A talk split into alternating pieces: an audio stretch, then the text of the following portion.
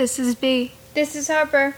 And this is Mother Dearest. and welcome when you do to. The, the Estrogen Effect. So,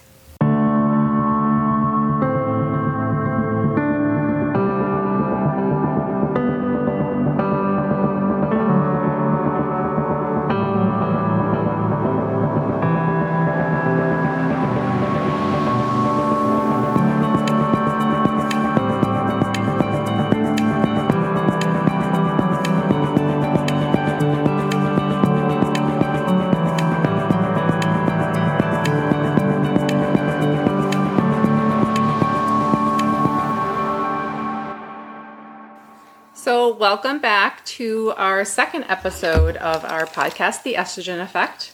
Um, we hope you liked our first episode. We were working some kinks out this time. Hopefully, the sound is a little better. I did get some new equipment, but I don't know how to use it. So, hopefully, the audio sounds good on this one. We're going to keep working on that. You know, it's just a work in progress. Um, so, last week we talked about Princess, Princess, Princess Diana. Diana. which was B's choice. And um, after I did it, you know, I found a couple of things. I wanted to clarify a couple of things. Is actually Elton John didn't write "Candle in the Wind" for Princess Diana. It was actually for Marilyn Monroe. and then he created a new version for Princess Diana when she passed away. And actually, her or Elton John and Princess Diana actually had a falling out from their friendship. But then when Versace, do you know who Versace is? Isn't that like a brand? Yeah, it's like a famous designer. It's a Oh, guy, and okay. he was killed, and that's what kind of rekindled their friendship. I think having lost a mutual friend, they Oh. rekindled their friendship. Thankfully, before she um, passed away. So this week we're coming to you from our living room. So I apologize if you hear am- animals rustling around. Um, Harper decided to become a pro skateboarder and hit her leg and is currently in a thigh high cast. So we are stuck in the living room because we can't get upstairs to my bedroom where we could close ourselves away. So um, so last week B picked the person, and this week Harper picked the person we're going to talk about. And who did you pick, Harper? Harriet Tubman. So Harper picked Harriet Tubman, and uh, I'll admit, you know, I knew about Harriet Tubman growing up and heard about her in my history classes and stuff, but I really did not know anything. The deeper I got into my research and the more stuff I read, I realized that there is way, way more to the story, and I found myself with tears. I had goosebumps. It was just, um, this woman's pretty damn amazing, is all I gotta say. So, um, and actually, there was so much information, and I have a million sources, and I just kept finding stuff that this is actually going to be a two-parter. So we're the first part is going to be kind of when she worked with the Underground Railroad um, up until like when the war kind of ended and what she did during the war and stuff like that. So I'm going to kind of split it up into two parts because there's just way, just way too many things that I I don't want to leave them out. I want to make sure that you guys get the whole story because she's she's pretty stinking amazing. So, um, without further ado, here's the story. So, um, before I start, I just want to say, as I was doing research, I mean, I found so many amazing things about this amazing woman, but also when I was reading about, um, you know, her history and how her life started out, it's it's hard. It's hard to read. It's you know, this wasn't very long ago if you think about it when slavery was legal. Um, and just reading what happened to them and what happened to her family, it just it made me sick. It made me sick. It made me uncomfortable. But the thing is, is we need to recognize that this happened. That this is the truth, and this so many people suffered, and we have to get a little bit uncomfortable because we can't forget that this happened because there's so many people that are still um, having repercussions from all of this. And you know they're struggling and their families struggled and they're still trying to work their way out of that hole that they just kind of got thrown into. So um, this was hard. This was hard to research. It was hard to write but it's the truth that what happened to her it's what happened to her. And she just said enough and did some damn amazing things. So um, we that that kind of made up for it to know that you know she really did something good out of all of this. Um, so Harriet, uh, you know, a lot of the sources say there was different years that she was born. The most consistent one I saw is, says she was born in early 1822, but we don't know the exact month or day that she was born.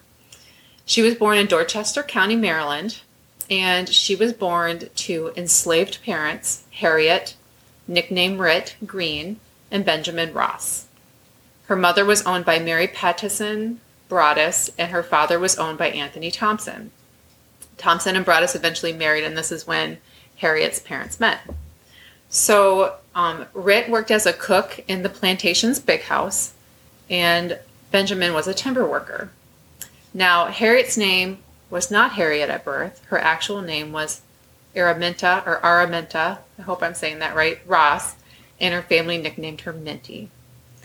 And Tubman had four brothers. Their names were Robert, Ben, Henry, and Moses, and four sisters, Lina, Mariah Ritty, Soph, and Rachel. So when Harriet was five years old, now this is the same age Sawyer is now, so think about that for a second. She was rented out as a nursemaid where she was whipped when the baby cried. And yeah, and had physical scars and emotional scars from that. Nursemaid, but isn't that a little too young to be taking care of babies? Uh, yeah. Yep. Mm-hmm. And around seven, she was rented out to a planter to set muskrat traps and later rented out as a field hand. So she had to do a lot of hard manual labor outside. But she actually says she preferred the physical labor versus domestic work. So, you know, stuff in the house and everything. So Mary Brodess, remember she's the one that owned um, Harriet's mom. Her son Edward sold three of Tubman's sisters, Lina, Soph, and Mariah Ritty. Now he sold them to distant plantations in the deep south, so their family members never heard from them again, and that was very, very common back then. Families getting torn up and not hearing from them again, and it's incredibly sad. Um, so when a trader from Georgia approached Brodess about buying Rit's youngest son, Moses, Rit had an absolute fit and said, you know, she's put a stop to it. She's like, no, you're not taking my son. And that moment really set a powerful example for Harriet because she saw this is not good. We need to do something about this. This is not right. Now, when Harriet was 12, so your age, Harper, she actually suffered a really severe injury. What happens was is she was sent to a dry goods store, so that's kind of like a like a grocery store, but dry goods um, for supplies. And she had bumped into a slave who had left the fields without permission. So, I mean, they couldn't do anything without permission and they were punished severely for it. They had mm-hmm. absolutely no rights. So, imagine imagine that. You know, we worry when our Wi-Fi goes out and how entitled this generation and all the generations since have been mm-hmm. considering what these what these people went through. Gesundheit. So the man's overseer, so the person that kind of was, I don't know, the man. I don't. I don't know how to say it. This just makes me so sad to say that this man had an overseer and he couldn't leave field without permission. So the man that was overseeing him demanded that Tubman help restrain the runaway. But then Tubman said, "No, I'm not. I'm not going to do that. Forget that." So the overseer actually flung a t- flung a two pound lead weight. He was trying to hit the um, fugitive, the slave, and it actually struck Tubman in the head. Oh, Jesus. So um, after the incident, she actually said, because she, you know, had a lot of interviews and talked to a lot of people about her life, she said, The weight broke my skull. They carried to me, me to the house, all bleeding and fainting. I had no bed, no place to lie down at all, and they laid me on the seat of the loom. And I stayed there all day and the next. So, no hospital care, nothing. They just threw her in there. A broken skull, and they just laid her down in But guess house. what? Three days later, she was back in the fields working. Yeah. After breaking, Yeah. So because of this head injury, so she suffered with this uh, the injury for the rest of her life. She had seizures, severe headaches, and narcoleptic episodes for the rest of her life. Do you know what narcoleptic narcolepsy No. is? When people just fall asleep. They have it's something to do with oh, I'm probably gonna say this wrong. That brain chemistry, brain energy, and um, they lose. They just fall asleep. So um, she also experienced intense dream states, which she classified as religious experiences. And later in life, those who met her spoke of how she would sometimes fall asleep in the middle of conversations, but then she would wake up and act like nothing happened because she didn't know that her brain was, she had, you know, brain injuries are scary.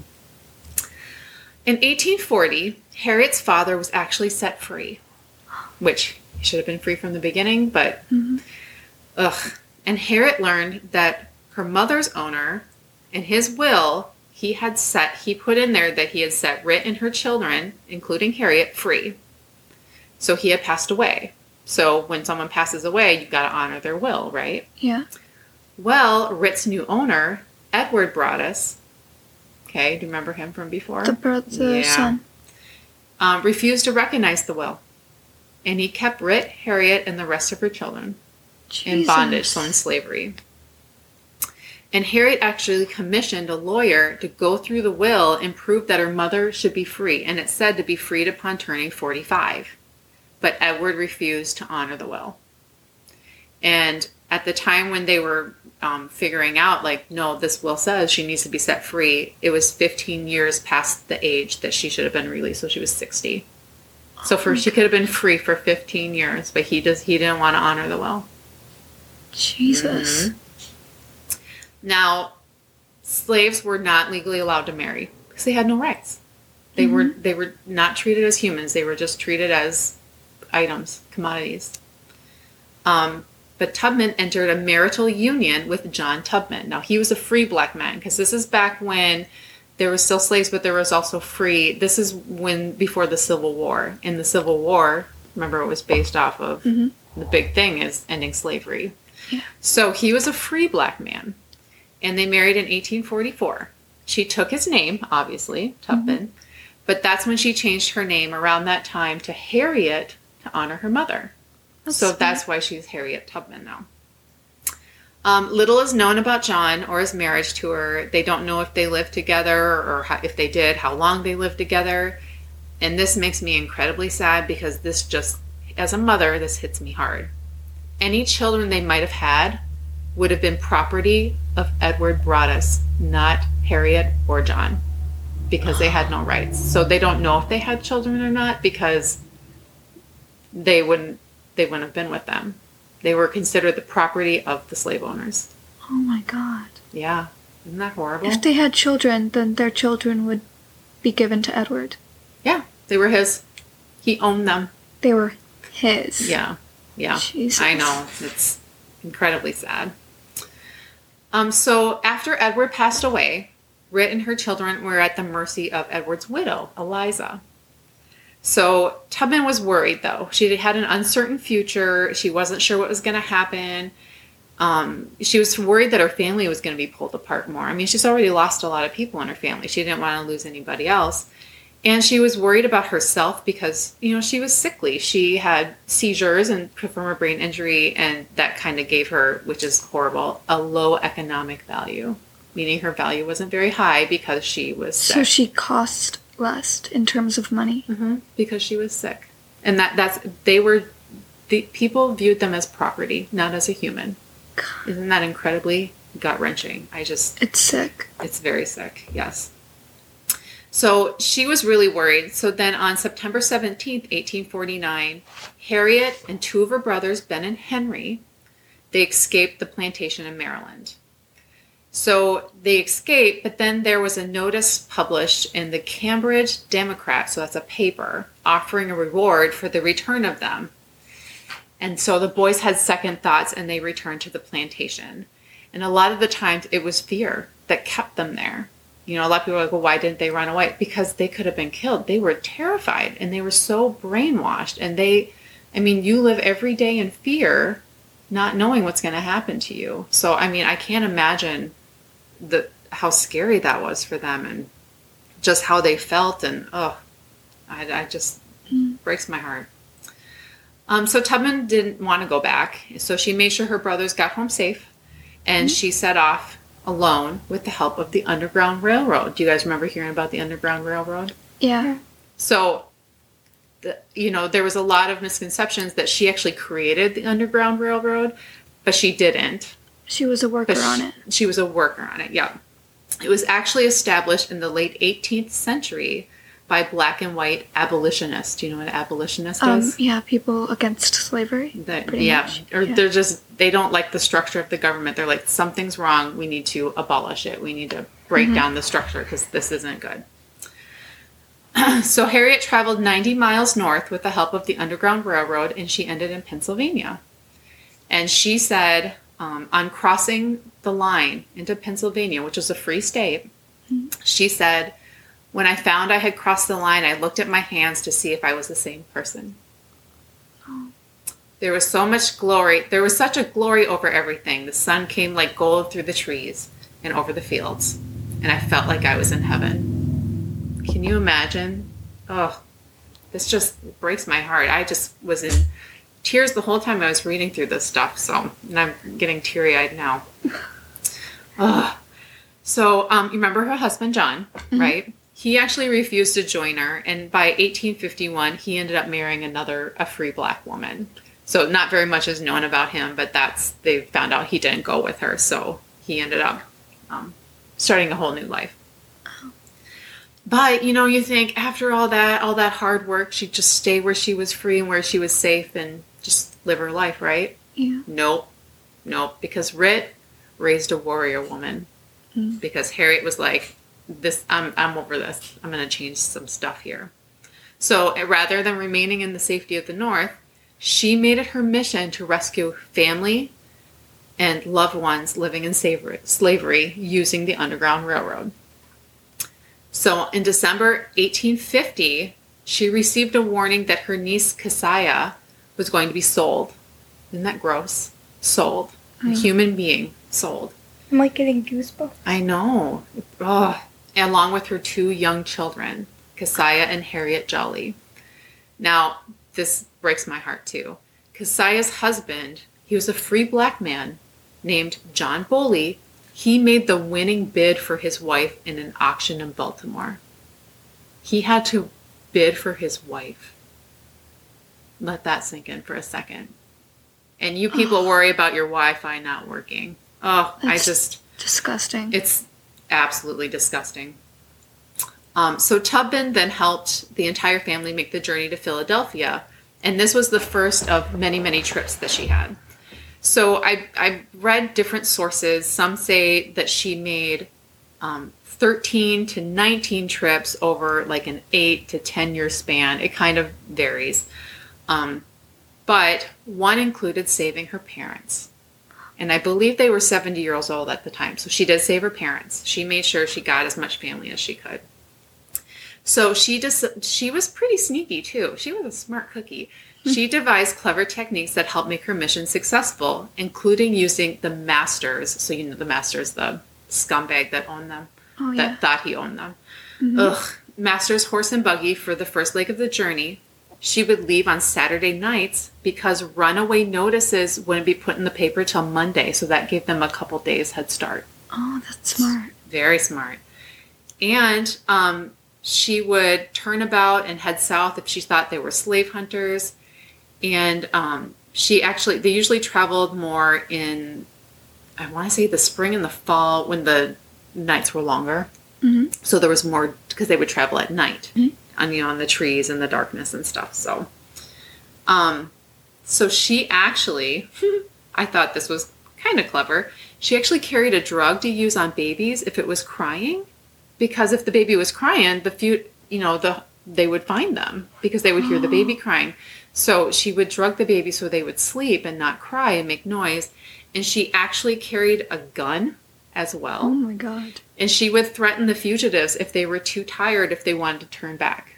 Because if one person gets tired or turns back, that could ruin the whole mission for everybody else. That's clever. And she would say, You'll be free or die. Mm-hmm. So she sang two types, two songs while operating her missions. And um, the songs were Go Down Moses and Bound for the Promised Land. And this was told in a biography that Sarah Bradford wrote on her called Scenes in the Life of Harriet Tubman. And Tubman said that she would change the tempo of the songs to indicate whether it was safe to come out or not. So they had like all these secret code. Yeah. Mm-hmm. With songs too. That is smart. So she returned only to Maryland to bring away loved ones, family, and friends that she could not live without, and people she could trust because, you know, that time you couldn't trust everybody. You trusted the wrong person, and it was a life or death situation. Um, it was too dangerous for her to go to places that she, you know, didn't know the people or she didn't know the surroundings and everything like that. Um, so it has been repeatedly reported. I saw in a few places that in 1856 there was a $40,000 reward for her capture and return. Now that's equal to over 1.3 million dollars today. So that's that's Jesus a, That's a big chunk of change. However, fact checking shows the bounty was made up by Sally Holley, who was a former anti-slavery activist in New York, and she wrote a letter to a newspaper in 1867, so quite a bit later, arguing um, for support for Tubman to get back pay and pension from the army. And you'll kind of figure out why. You know, she really she did a lot, but she didn't get compensated well. So this lady was trying to advocate for her and kind of made up that that bounty, but that was not true. What actually was there was a bounty on her, but it was um, for Eliza Brodess when Harriet escaped with her brothers, Ben and um, Harry. Eliza put something in the paper saying that she would give people $100 for each of them if they were caught outside of Maryland. And so that'd be like $300 total, and that's closer to $5,500 today. Um, and actually, on one occasion, Harriet overheard some men reading her wanted poster, which stated that she was illiterate, which she was because they had no schooling, nothing. So she promptly pulled out a book and started reading it as a ploy to fool the men, and guess what? It worked. Oh my god. Mm-hmm. Now, in 1850, a disgusting act was there was this uh, a disgusting act was put into motion. It was called the Fugitive Slave Act. Oh, I've heard about Yeah. that. I was taught Pretty about that. disgusting, yeah. It's It allowed fugitive and freed workers in the North to be captured and enslaved. So, So people that had earned their freedom could, could be, be, captured. put can be put back into slavery. Absolutely. Yes. So, because of this, this actually made her work with the Underground Railroad a lot harder and it forced her to reroute um, it to Canada, which Canada prohibited slavery. Um, in, eight, in December 1851, she actually guided a group of 11 fugitives to Canada. So, that's quite a bit farther than where she had been going previously. So, that's a pretty long trek for her. Um, and there's actually evidence that suggests they stopped at the home of the abolitionist Frederick Douglass. Do you remember hearing about him? Yeah, he was um, a famous writer, I Mm-hmm, think. Yeah. So he was an escaped slave who became a prominent activist, author, public speaker, and a leader in the abolitionist movement. So they all kind of work together, which is awesome. Yeah, make sure I'm on the right page here. I got a lot of pages. So it's I and it's widely reported that she helped 300 people seek freedom. Do you remember reading that? Did you hear about that? Yeah. About how many people they say that she freed? But those numbers were exaggerated. Um, Sarah Broad Bradford, remember that bi- she wrote that biography about Oh, her. yeah. She actually exaggerated that a little bit, um, and she actually she never said that Tubman gave her those numbers, and Harriet claimed that the numbers were much lower, but pretty significant considering what she went through. And it said that during you know public and private meetings, she repeatedly told people that she rescued between fifty to sixty people in eight or nine trips. That's huge. Mm-hmm. That's And she said that she, re- I guess she um, told people that before she did her last mission, in which she saved or brought back seven people. So closer to, you know, 67, 57, 67. Um, but not only did she help that many people, you know, physically help them move to freedom, she actually gave instructions to at least 70 other people who found their freedom on their found their way to freedom on their own. So she kind of guided people. She may not have been there with them physically, but she kind of helped support them with information and stuff too. so she saved way more people. She saved a lot of people. And she and just because of what she's done, like it just it's a trickle down effect. hmm The estrogen effect. For many, many years, the things that she did and the you know, the people she's inspired and hmm yeah. So um in April 1858, so lots of dates here, she was introduced to the abolitionist John Brown. He advocated for the use of violence to disrupt and destroy the institution of slavery because how else are you going to stop it? Because every, you know, people have tried, but they get brought down with violence. So Mhm. they're like, all right, we're going to fight violence with violence. We're sick of this. Something needs to change. So Tubman shares Brown's goals, basically, to end slavery. And Bra- Brown called Tubman one of the bravest persons on this continent, which, Which is right pretty. pretty accurate. true. Yeah, nail on the head.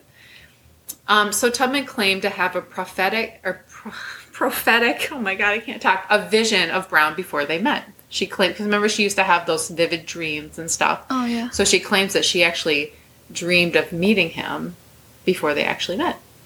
So, um, so Brown ended up coming up with a plan to attack and raid a federal army in Harper's Ferry, Virginia Oh, I read about that Mhm. too. which is now West Virginia, I believe. Mhm. And he wanted to start an armed revolt of enslaved people and destroy slavery. So, but they weren't allowed to have weapons and stuff. You know, it was hard for to come by, so they had to go get the weapons to fight against it.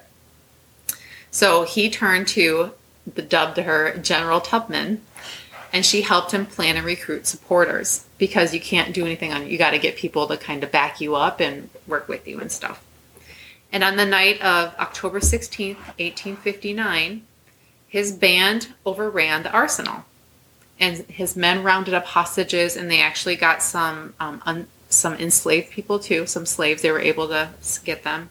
But word of the raid spread, and by the morning, Brown and his men were surrounded by the opposing Yeah. uh, the army or the opposing team. It's not even it's not a basketball game, but you know what I mean. Um, so Brown was wounded, and he ended up being tried for treason and murder. And unfortunately, he was found guilty on November November second, and was executed by hanging on December second, eighteen fifty one. And afterwards, uh, Tubman praised him as a martyr. Which, mhm. do you know what a martyr is, Harper? No. is somebody that understands that they could possibly die if they go fight against something, but they do it anyways. They know that they They die fighting for a cause they believe in, Yep, basically. Yep. they're okay fighting to the death, basically. So, yeah. So I'm gonna stop there because I have like six more pages. Um, but just this just lays the groundwork to really know what built Harriet. And you know, it's sad that she had to go through such horrible things, that she had to see such horrible things and have so much heartache. But, you know, she really took that and ran with it and said, enough is enough. And she's highly, highly um, inspiring. And then um, in the next episode, we'll kind of see what she did afterwards, you know, during the war, because she actually played a huge role in the war. hmm She was Never a. learned about that. hmm So, and, and you know, kind of what she did after the war was over. She didn't stop. She was just always there to help people, and you know, she was a pretty stinking amazing lady. Mhm. So, yeah. I've always been fascinated with Harriet Tubman's story. Like, but I never really got it entirely correct. Because, I mean, so Mhm. many people have d- different misconceptions about it. Like, people would say that she built the Underground Railroad. Some people said that it was an actual underground railroad, Mhm. when really it wasn't. It was underground and it was not a railroad. Yeah. They just kind of hit some of the high points, but like I said, you know, we didn't know what was true and what wasn't because a lot of stuff was exaggerated or was, you know, they didn't do, you know, they had to do so much stuff in secrecy. So, you know, it wasn't like everything was being reported in the papers and everything. They had to be secretive or else, you know, they would get killed or taken back to slavery. So, I mean, it's it's incredibly sad to know that this is how people lived, you know, Mhm. and I mean, what, 200 years ago? Which really isn't that long of time if you think about it, Mm-hmm. you know, and that's, you know, there's some people that feel like, oh, you know, get over it. But when you really look at it and you kind of just look at it as, think about a five year old who was whipped because a baby cried and she had no rights. You know, she could be torn from her parents at any time. So many people lived that. They started out, you know, their freedom came with an incredibly, incredibly, incredibly high price. And it came way, way, way too late. Mm-hmm. That, that never should have happened. So, you know, you think about it, these poor people started out from the deepest hole and they had to dig their way out. And some of them, yeah, maybe they got out, but they haven't gotten too far from that hole or they're still stuck in it. You know, and I think we need to recognize that. We need to recognize that this stuff happened, get a little uncomfortable, talk about it. It's sickening that people made these people. I can't even talk right now. Um, It's just so unreal. It's hard to put words to it. it's it's just sickening to me that um that these white people enslaved black people because of the color of their skin. There was no other reason reasoning that they had for it except you look different than me.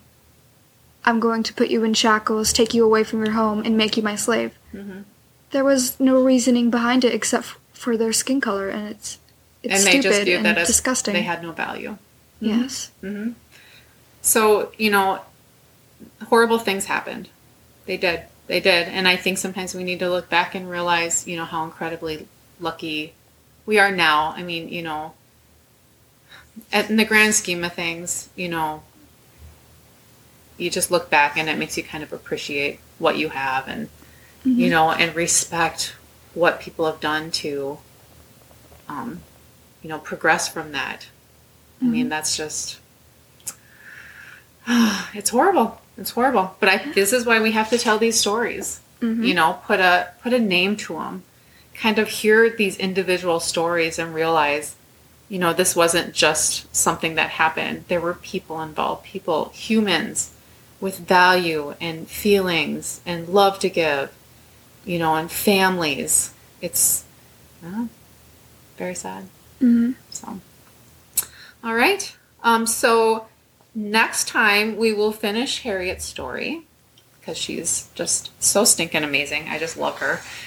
Um, so, in the meantime, you can. I'm gonna post some stuff on Instagram, some pictures of her. I think I found a picture of her with um, her second husband, which you'll hear about him, and her adopted daughter, which we'll hear about in the next episode, and some of her family.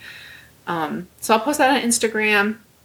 And then in the meantime, you know, you guys can write to us at our Gmail if you want. Just tell us some stories about something that inspired you, something that you did that made you feel like you were inspiring. You know, just write to us. Or if I misstated something, you know, I don't mind corrections because, I mean, I'm not a very good researcher. I try my best, but We want to get the facts right. we want to get the facts right. Yeah, absolutely. So go ahead and write to us. Our Gmail is the estrogen effect at gmail.com.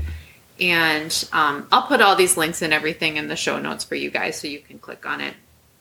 You can visit us on Instagram at the estrogen effect and um, our Facebook page, the estrogen effect podcast. And I do have all the links and actually the sources that I used for the research in the show notes. So you can just go down there to Something's get the information. in my eye.